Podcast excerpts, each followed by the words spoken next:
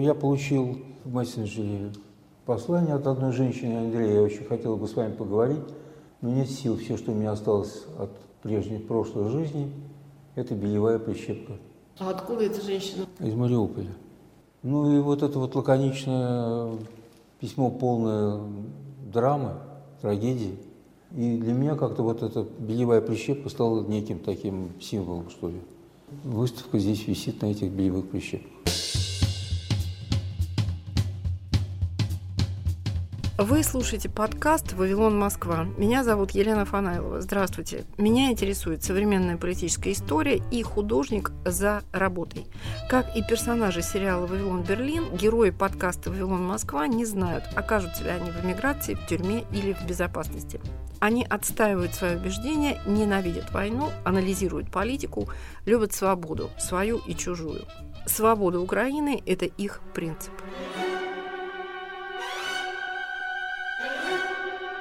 Азбука войны. Выставка Андрея Бельжо в Риге в галерее Куб. Известный художник-сатирик, создатель знаменитого персонажа по имени Петрович, после 24 февраля 22 года принял решение вернуться к своей первой профессии – врача-психиатра. На новой выставке к известным графическим сериям под названиями «Азбука» и «Гондоны» добавились трагические реалии вторжения России в Украину. Пушкин и Гоголь заговорили языком войны, а тема Вагнера звучит в театре, где на занавесе изображена кувалда. Разговор с Андреем Бельжо, художником и врачом, начинаем с самодиагностики. Как бы можно было охарактеризовать и свое состояние, и состояние коллег после 24 февраля? Когда случилось то, что случилось, я, как и многие, на самом деле, как потом выяснилось из писем, переписок и телефонных разговоров, не мог делать ничего абсолютно. Я не мог рисовать и придумывать картинки, не мог писать, не мог ничего делать, при том, что надо представить себе, что я отношусь к тем людям, которых называют трудоголики. А здесь я не, не мог делать абсолютно ничего, и это длилось довольно долго. Потом я дал объявление в Фейсбуке, что я возвращаюсь к своей первой специальности, психиатра, так как у меня под рукой только я сам и телефон, то звоните мне те, кому плохо, а через мессенджер можно звонить кому угодно из любой точки земного шара, и мне звонили. Мне звонили из разных мест, и очень много я разговаривал с беженцами из разных стран мира, и мне звонили из Мариуполя, когда это было возможно, и из Харькова, и из подвалов, и во время бомбежки, и, звонили люди, которых прекращали разговор, потому что они шли воевать, и звонили из уголков разных России, советовались, как быть в отношениях с мамой или с папой, с друзьями. Которые занимают разные Которые занимают разные позиции, позиции, да, как быть, как бороться с самим собой, со своим состоянием и прочее. Потом э, организовался такой сайт, куда вошли психиатры русскоязычные из разных уголков земного шара. Это было интересно узнать, что русскоязычные психиатры есть в Амстердаме, Берлине и везде, везде, везде. И я с ними разговаривал, очень симпатичные люди. Были совсем смешные истории, когда мне нужен был срочный психиатр Батуми, и мне сказали, что ты должен сказать вот так и так и так и так, потому что он не разговаривает с людьми, которые звонят по российскому телефону. И там действительно автоответчик сказал, те, кто звонит по русскому телефону, идите на. И я позвонил с итальянского, представился, он сказал, Андрей, мы с тобой учились в ординатуре, что надо? Я главный психиатр Батуми. А там нужно было консультацию устроить? Да, там нужно было консультация, и там была серьезная история, и все было сделано в течение часа такие контакты приятные. Вообще, на самом деле, не было ни одного, не то что отказа, а какого-то холодного, незаинтересованного разговора.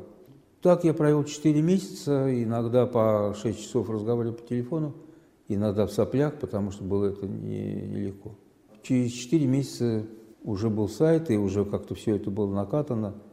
Я уже сайт ушел. помощи. Да-да.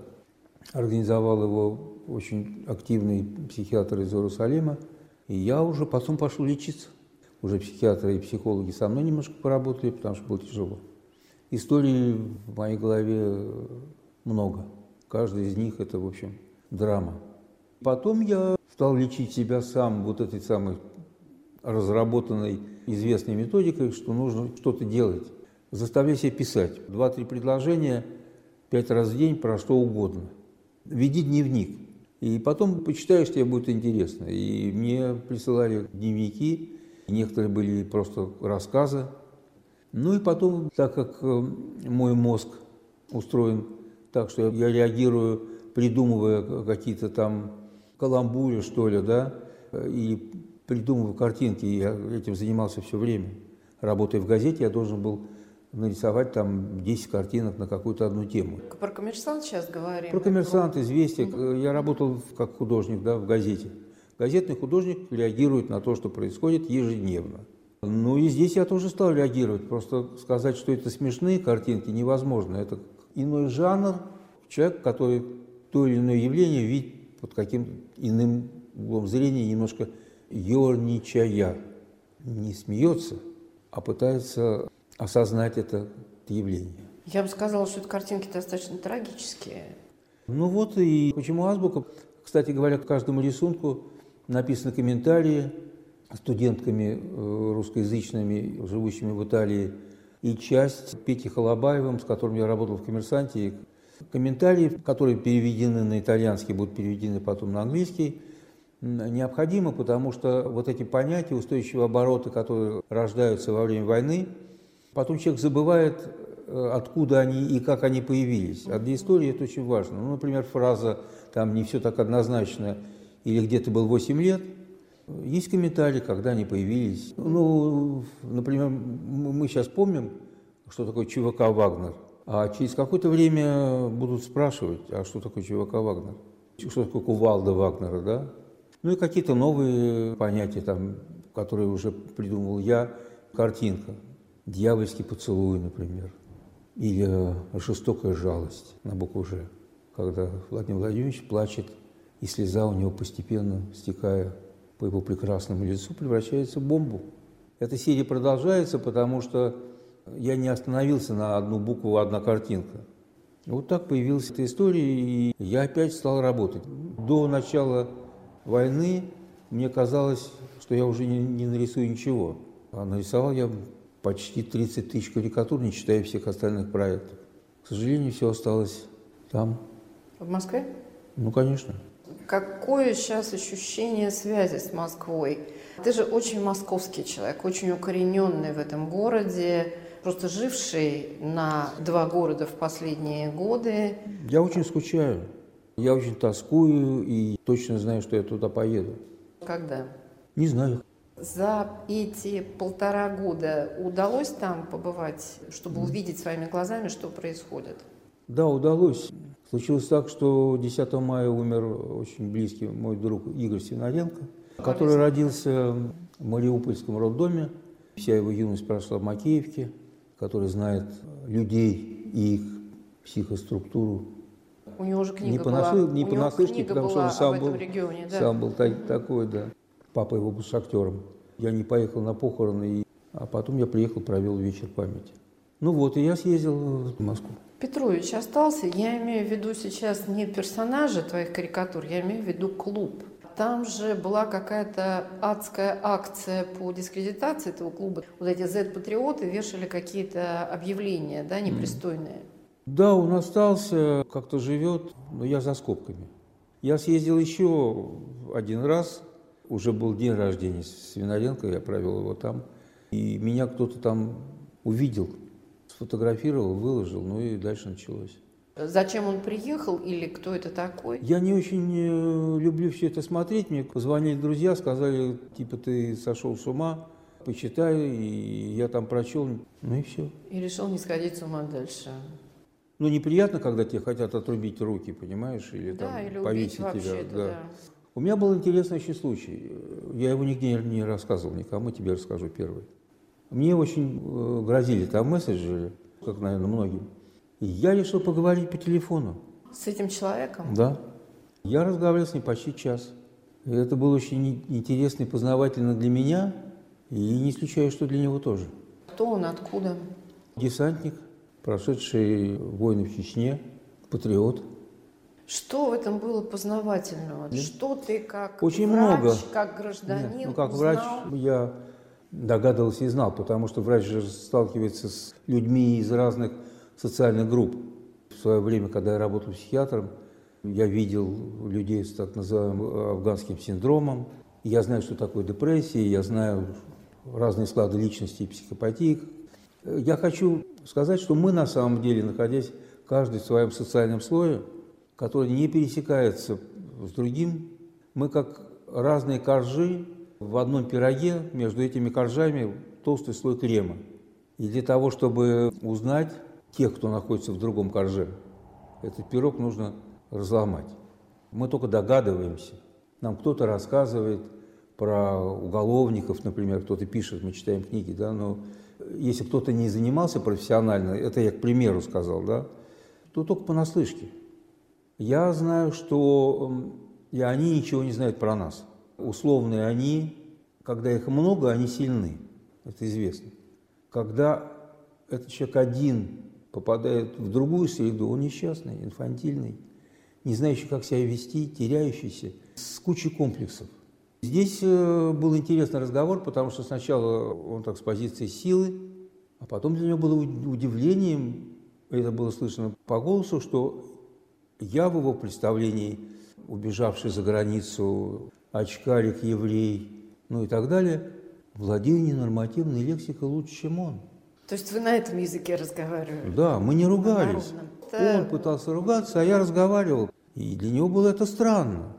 Потом ему было странно, что я знаю, что такое афганский синдром, и что я в курсе того, что происходило с ним и с его друзьями, часто гораздо лучше, чем он сам.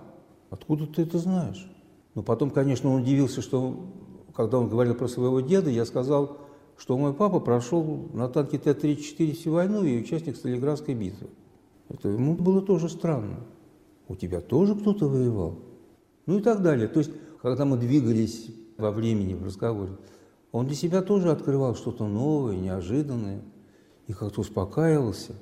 А про репрессии, которым подвергалась твоя семья, вы не заговорили? Вот не дошли до Сталина, до всего этого периода? Нет, я сказал ему, но в такой э, жесткой, ненормативной форме, когда он мне стал топить типа за родину, которая так много дала, я сказал, ну да, она расстреляла половину моей семьи и посадила бабушку на 8 лет в самый страшный лагерь. Я придумал сценарий такой, как на карнавал Венеции я привожу десантника, и он сходит с самолета и оказывается в карнавальной толпе в форме десантника. И что происходит с ним? Что с ним происходило бы на этом венецианском карнавале? Сценарий. Короткий метр. Короткий метр. Там почти нет текстов и диалогов, он просто меняется, он начинает радоваться, он начинает вести себя так же, как ведут себя люди. Сначала выходит такой с грудь колесом и так далее, а постепенно оттаивает и становится человеком.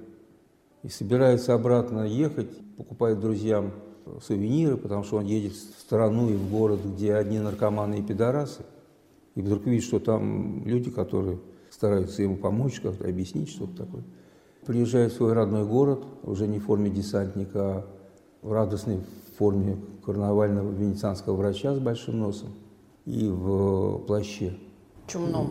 чумном, да. Его встречают друзья-десантники и не видят его, потому что он в маске. И они говорят, где Серега? Серега, бля, не прилетел. А он стоит в углу аэропорта в карнавальной маске, ее не снимают, потому что он не понимает, хочет ли он быть с ними. И потом они поворачиваются и говорят, а это что за пидорас? Конец фильма. А чем в реальности закончился ваш разговор? Финал. Как вы на эту кухню Ну, ходили? Финал был, он устал от меня. Он сказал, ну ты что, им собираешься приехать обратно на родину? Я говорю, собираюсь, конечно. Он говорит, ну если будешь, приезжай в Самару, телефон есть. Я покажу тебе город, с пацанами познакомлю. Как-то так. Мы вернемся после объявлений. Говорит Радио Свобода. Круглосуточный прямой радиоэфир и аудиотека лучших программ и подкастов «Свободы» на YouTube-канале «Радио Свобода Лайв». Радио Свобода на экране твоего монитора, в твоем мобильном и в твоих наушниках. YouTube-канал «Радио Свобода Лайв». Твой YouTube обретает знакомый голос.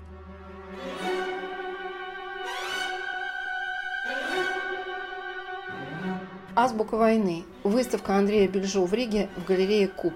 Диагностика общества и личностей времен российского вторжения в Украину. Андрей, я помню, что еще пару лет назад ты мог поставить диагноз с некоторой даже лихостью всему обществу, которое оказалось... Ну, это же условный диагноз. Безусловно, условный. Вот можно ли сейчас говорить о том, что всему обществу можно поставить диагноз? Или же мы, наоборот, оказались вот перед такими развилками, когда кто-то молчит и занимает конформную позицию. Не потому, что он поддерживает политическую позицию Кремля, а потому, что ему страшно. Кто-то, наоборот, кричит, вот сделался Z-патриотом. И так далее, и так далее. Вот твои наблюдения сейчас, опять же, как специалиста не в области изобразительного искусства и литературы, а, а в области медицины, психиатрии. Что можно сейчас сказать про российское общество, хотя, еще раз говорю, что оно настолько, ну, как в этом пироге, да? Ну вот, да, конечно. Сказал. Правда, сейчас вылезло несколько, кто-то вытаскивает какие-то мои диагнозы, там 2014 год, моя страна сошла с ума, и я сам поразился сам своей, значит, такой... Это после аннексии Крыма, да? Моя страна сошла после с ума? После аннексии Крыма, да. да. Ну, что-то было в 2012 году, потом после аннексии Крыма, про пропаганду, про интонации. Тогда еще она не, не была такой. Я про это сейчас много довольно говорю, пытаюсь объяснить одним про других, другим про одних, про тех, кто осуждает, ну, скажем, тех, кто уехал, или а тех, кто уехал, осуждает тех, кто остался, ну и так далее, и так далее. Как понять поведение того, другого, пятого, десятого, это все пропаганда. Ну, во-первых, осуждать вообще нельзя. Но можно осуждать, когда уже все понятно, когда кто-то переходит границы общепринятых или твои границы представления о нравственном. Морально Тогда можно осуждать. Да? Но вообще, но если человек поступает не так, как поступаешь ты, в рамках допустимых, его нельзя осуждать, потому что, во-первых, ты не знаешь мотивы, почему он так поступает. Во-вторых, очень важно, и об этом мало говорят, но сейчас стали говорить больше. Все люди разные по структуре своего характера, своей личности. Один замкнут, другой общительный. У одного всегда отличное настроение, так называемый гипертимный, а другой угу. все время субдепрессивный даже тогда, когда все хорошо. все хорошо. И мы да. таких знаем в наших компаниях. Ну, что ты все время с такой рожей сидишь? Одни чувствительные, легко ранимые, склонны к воображению и фантазиям, тревожные и прочее психоастеничные, другие, наоборот, стеничные, пробивные, и, им пофиг вообще все, да. И даже стресс их не может поколебать. Да, поэтому тот, кому все пофиг, никогда не поймет своего друга или человека в его компании, который все время переживает, тревожится по одному поводу, другому, пятому, десятому. Один приезжает в аэропорт за 15 минут до вылета самолета – а другой приезжает за 4 часа и думает, я лучше посижу, подожду, чем я буду бежать. Ну и так далее. Я просто сейчас привел вот эти примеры бытовые, потому что э, у каждого есть в его кругу общения человек другой. Один никогда не поймет другого, когда оба находятся в состоянии декомпенсации или какого-то стресса. Когда едут в самолет, и один опаздывает и ему пофиг, а другой начинает нервничать и тревожиться. Это одна история. Но когда оба стоят перед жизненно важным выбором, ты не поймешь его, потому что ты исходишь из структуры своей личности, своего жизненного опыта. Ты не можешь его понять и тем более не осуждать. Надо попытаться понять, иногда пожалеть, иногда обнять, и если это близкий очень человек, да, если речь идет о маме или о друге, с которым тебя связывает там 40 лет дружбы. Не надо считать, что ты знаешь лучше, как себя вести. Можно мы вернемся к началу разговора? Да. Что ты советовал людям, которые как раз говорили, что мои мама и папа или там мои ближайшие друзья совершенно других взглядов придерживаются? Но если мы говорим о людях, которые очень близки, с которыми тебя связывает вся жизнь, значит, надо попытаться договориться, не разговаривать на эту тему, заставить себя. Заставить себя. Иногда бывает да. так, что ты сам являешься провокатором, Научись не говорить с мамой на эту тему, не трогай ее.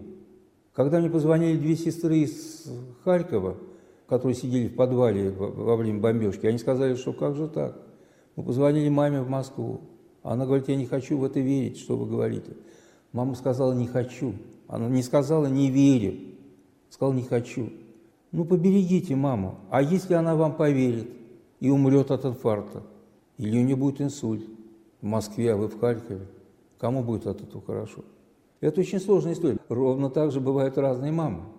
У меня был случай, когда сын просил маму не говорить с ним на эту тему, потому что мама была провокатором. Но мама говорила. И дошло до того, что сын вскрыл вены, оказался в институте Склифосовского, все обошлось. Но он не мог, потому что мама его мучила. Это сложно, да? В целом принцип такой. Я говорю, что попробуйте пересилить себя, заставить себя подойти. Очень важно тактильное ощущение. Мы редко Обнять. трогаем и обнимаем близкого нам человека. Именно близкого мы редко обнимаем. Мы часто формально стали обниматься, целоваться, касаться щечками или не касаться там и так далее.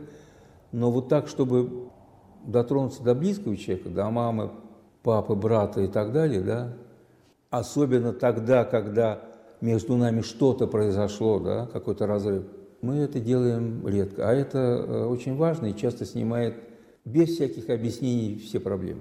Вот я о чем подумала, когда ты рассказывал об этих сестрах из Харькова и маме в Москве, что вот этот психотравматизм, который люди стали причинять друг другу, это же еще одно следствие войны. Конечно. Это не физические раны, но это те моральные и психологические раны, которые совершенно реально люди получают. Здесь нужно проанализировать и понять одну очень важную вещь. Мы любим своих детей или мы их воспитываем? Это глубинная вещь. Когда мне мама говорила про своего сына подросткового возраста, которые уехали из Киева после бомбежки. Я говорю ему помочь за собой посуду, а он плачет. Я говорю, а для вас это принципиально важно, чтобы мыл за собой посуду сейчас? Почему это так важно для вас? Почему вы не хотите помыть посуду за ним? Это какое-то серьезное воспитание. Вы думаете, что он вырастет таким отвратительным мужиком, и никогда он не будет мыть за собой посуду а просто понять, полюбить. А ребенку плохо просто в этот момент, ему не до посуды. А он сидит все время, играет в компьютер. А вы не играете ни в какую игру? Спросил я. Нет. А попросите его научить вас поиграть в какую-то игру, поиграть с ним. Оказывается, интересно. И возникает контакт, как же так? Это очень важные штуки про любовь. Когда мы спорим с близким человеком на какую-то страшную тему войны, что нам важно? Чтобы он согласился с нами – а ему важно, чтобы мы согласились с ним, да? Чтобы у нас была одна позиция. Мы члены одной группы, одной партии. Или просто это мама. Ну, такие очень тонкие штуки. Каждый должен про себя что-то понять. Детям это легче сделать, чем родителям. Ну, в силу возрастных изменений сосудов головного мозга, сказала я, которому исполнилось 70. Когда тебе звонят люди, которые под бомбежками, что они хотят э, спросить у тебя или как это происходит? Ну, там разные истории. Иногда просто хотят поговорить. Звонят те, кто знает, ну, кому они звонят. Э, они знают, что Бельжо психиатр, это подписчики, которые читают, у меня там 53 тысячи, знают позицию, поэтому какой-то получается разговор, это как разговор с попутчиком. Ну, иногда что-то трудно сказать близкому, да. Как быть дальше? Мальчик говорит своей маме, как мы могли уехать? Там остался дедушка, бабушка, папа и собака. Ты все время говорила, что мы одна команда, и значит мы их предали. Это ранний подростковый возраст, ему 13. И она не знает, как с ним разговаривать, как ему объяснить. Папа довозит их до границы, разговаривает со мной. Он может уехать с ними. И я говорю ему, там встречают волонтеры, и я найду врача, она беременна. И она должна вот-вот родить. И он говорит, да, я наверное, поеду с ней. А потом перезвонит на следующий день говорит, я остался, я возвращаюсь обратно. А потом я уже с ней, она уже там рожает, и там проблемы с ребенком, ну и очень много разных историй. Ну или очень трудно говорить с человеком, который говорит «она», все время ощущение, что она, она ночью повесится. А в России никого нет, ты не можешь ее никуда направить. Это очень тяжело, суицидальное поведение очень тяжелая штука. Много разных историй. Но были позитивные, например, когда меня попросили позвонить одной женщине, там уехало три поколения, три женщины, бабушка, дочка и внучка. И у них разбомбили дом, ничего не осталось, и вот они, значит, в Германии, и девочке 16 лет, она совсем такая депрессивная и так далее. Я звоню маме этой девочки, и там голос такой, Андрей Георгиевич, а что вы такой грустный? Я говорю, ну, я не грустный. А меня сейчас на рынок свозили. Я спросил, а что я могу купить? Денег-то нету. Мне говорят, ну, покупайте, что хотите. И я сейчас такой борщ свалю. Я говорю, вы же в Германии, а я знаю, что в Европе со свеклой не очень хорошо. Да я и без свеклы борщ свалю. А я говорю, без свеклы это не борщ, а щи. Да вы не знаете, Андрей Георгиевич. Я вам сейчас рецепт скажу. Ну и такой бодрый голос – у человека, у которого ничего не осталось. А я говорю, а где ваша дочка? А ей я нашла мальчика с Харькова, их тоже бомбили, они на велосипеде сейчас уехали, сейчас. Такая конституция, такой характер. Я говорю, ну, я так понимаю, что вы всегда такой были. Да, я всегда такой. О, я такая задорная была. Я остаюсь. Я сейчас здесь скоро кафе открою. Да, таким людям стоит завидовать. Такой родилась. К вопросу о том, что все разные. Вот она реагирует на страшное событие и перелом в ее жизни и в жизни ее близких так. Но, слава Богу, она не дает совет никому. Она помогает. Помогает тем, что она сама такая. С таким человеком приятно находиться, когда тебе плохо. Я могу только представить, что подобные случаи сейчас в пабликах израильских психиатров, потому что то, что сейчас переживается, это Безусловно полный объем вот этого травматизма. Это очень глубокие и трогательные рассказы, Андрей. Конечно, огромное тебе спасибо. Я бы хотела спросить о группе, которая вызывает у меня много вопросов. Я имею в виду так называемых Z-патриотов. Является ли эта структура сконструированной благодаря телевизору, благодаря пропаганде. Я имею в виду вот эту видимую медийную часть Z-патриотизма, Z-блогеры, так называемые военкоры, какую-то часть людей культуры, Z-поэты. Какое-то время назад эти люди не отличались от психокультурного ландшафта общего. Есть какие-то объяснения вот этой феноменологии, что с людьми произошло? Можно попытаться объяснить. Я вообще стал э, часто говорить «не знаю» или «не уверен», потому что меня стали смущать те, кто уверен и знает. Объясняет, что было, почему так произошло и как оно будет. Я понял, что это фантазии. Мы очень мало знаем. Даже когда знаем, даже когда можем представить себе профессионально, но опыта такого не было. Опыта такого не было у нас, но опыты были поставлены и американцами психологические.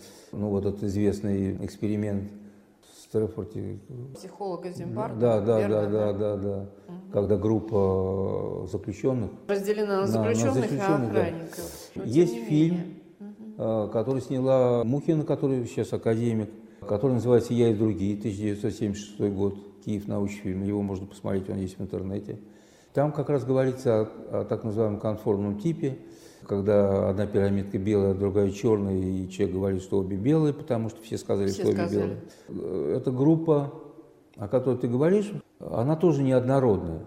Значит, там есть, конечно, конформисты. Люди, которые приспосабливаются, да, ну а что я буду противоречить, искать себе на жопу приключения? Есть, э, я привожу цифру в последнее время очень часто, 87% общества, 87% гипнабельны, то есть подвержены внушению. Из этих 87 20 абсолютно гипнабельны. Вообще все градации, классификации, это надо понимать априори, что это относительная вещь. Везде есть переход, переходные фазы а, от одной группы к другой, да, от одной цифры к другой, от одного типа к другому. Но когда внушение происходит на протяжении 20 лет ежедневно, а последние два года агрессивно, то можно точно сказать, что в истории человечества такого не было никогда. Поэтому сказать, как это происходит, почему, ну это будут изучать. Но не было такого. Когда была там предыдущая война, не было интернета и телевидения. Мы имеем в виду Вторую мировую? Вторую сейчас? мировую, да. да. Значит, надо понимать, конформисты, внушаемые, механизм вытеснения.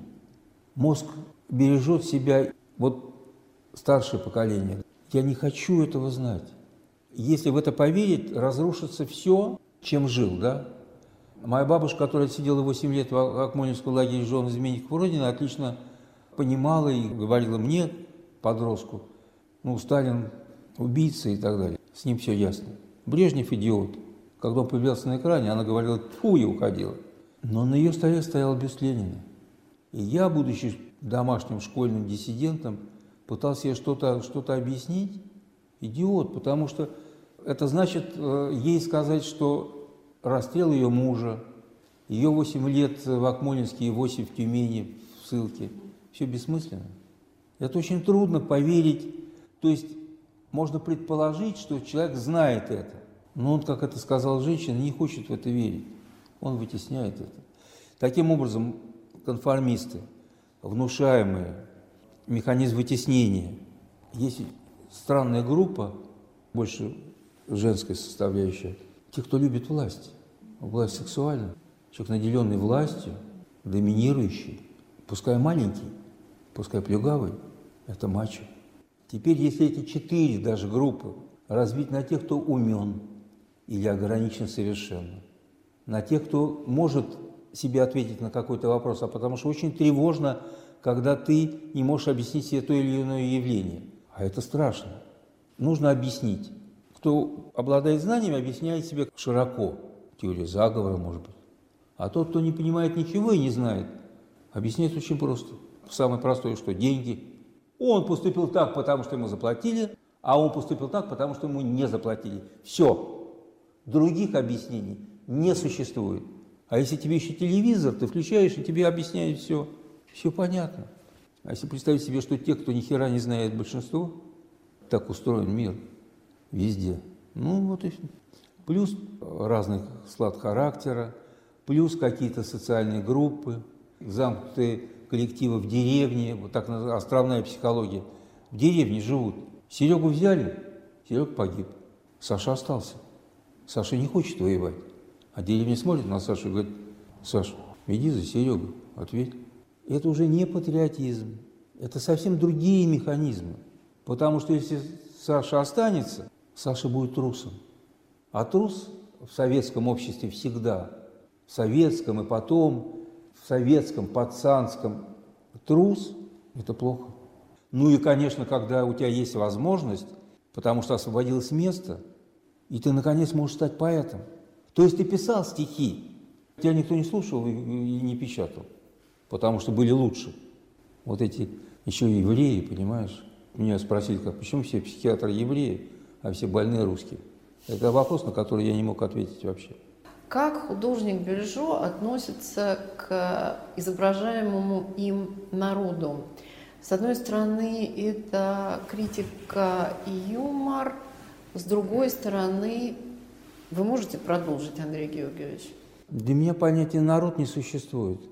Это какие-то социологические всякие, ну, можно посчитать, сколько народ живет на той, народу на той или иной территории. Но когда мы говорим о, о психологии и поведении, это все нужно разбирать по группам.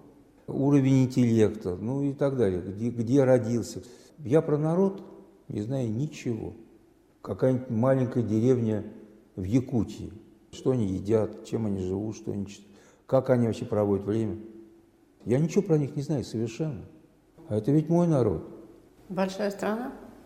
Большая страна – это еще тоже отдельная тема. Вот это вот, почему нужно все время чем-то гордиться? Как можно гордиться размером твоей страны?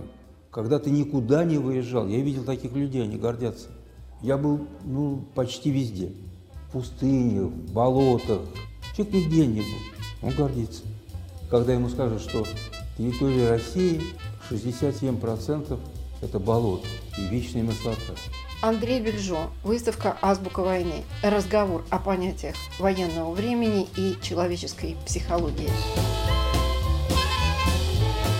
С вами была Елена Фанайлова, подкаст «Вавилон Москва». Слушайте новый выпуск каждую субботу в приложениях Apple и Google, в Яндекс Музыке, Spotify, а также на сайте Радио Свободы в разделе «Подкасты». Пока-пока.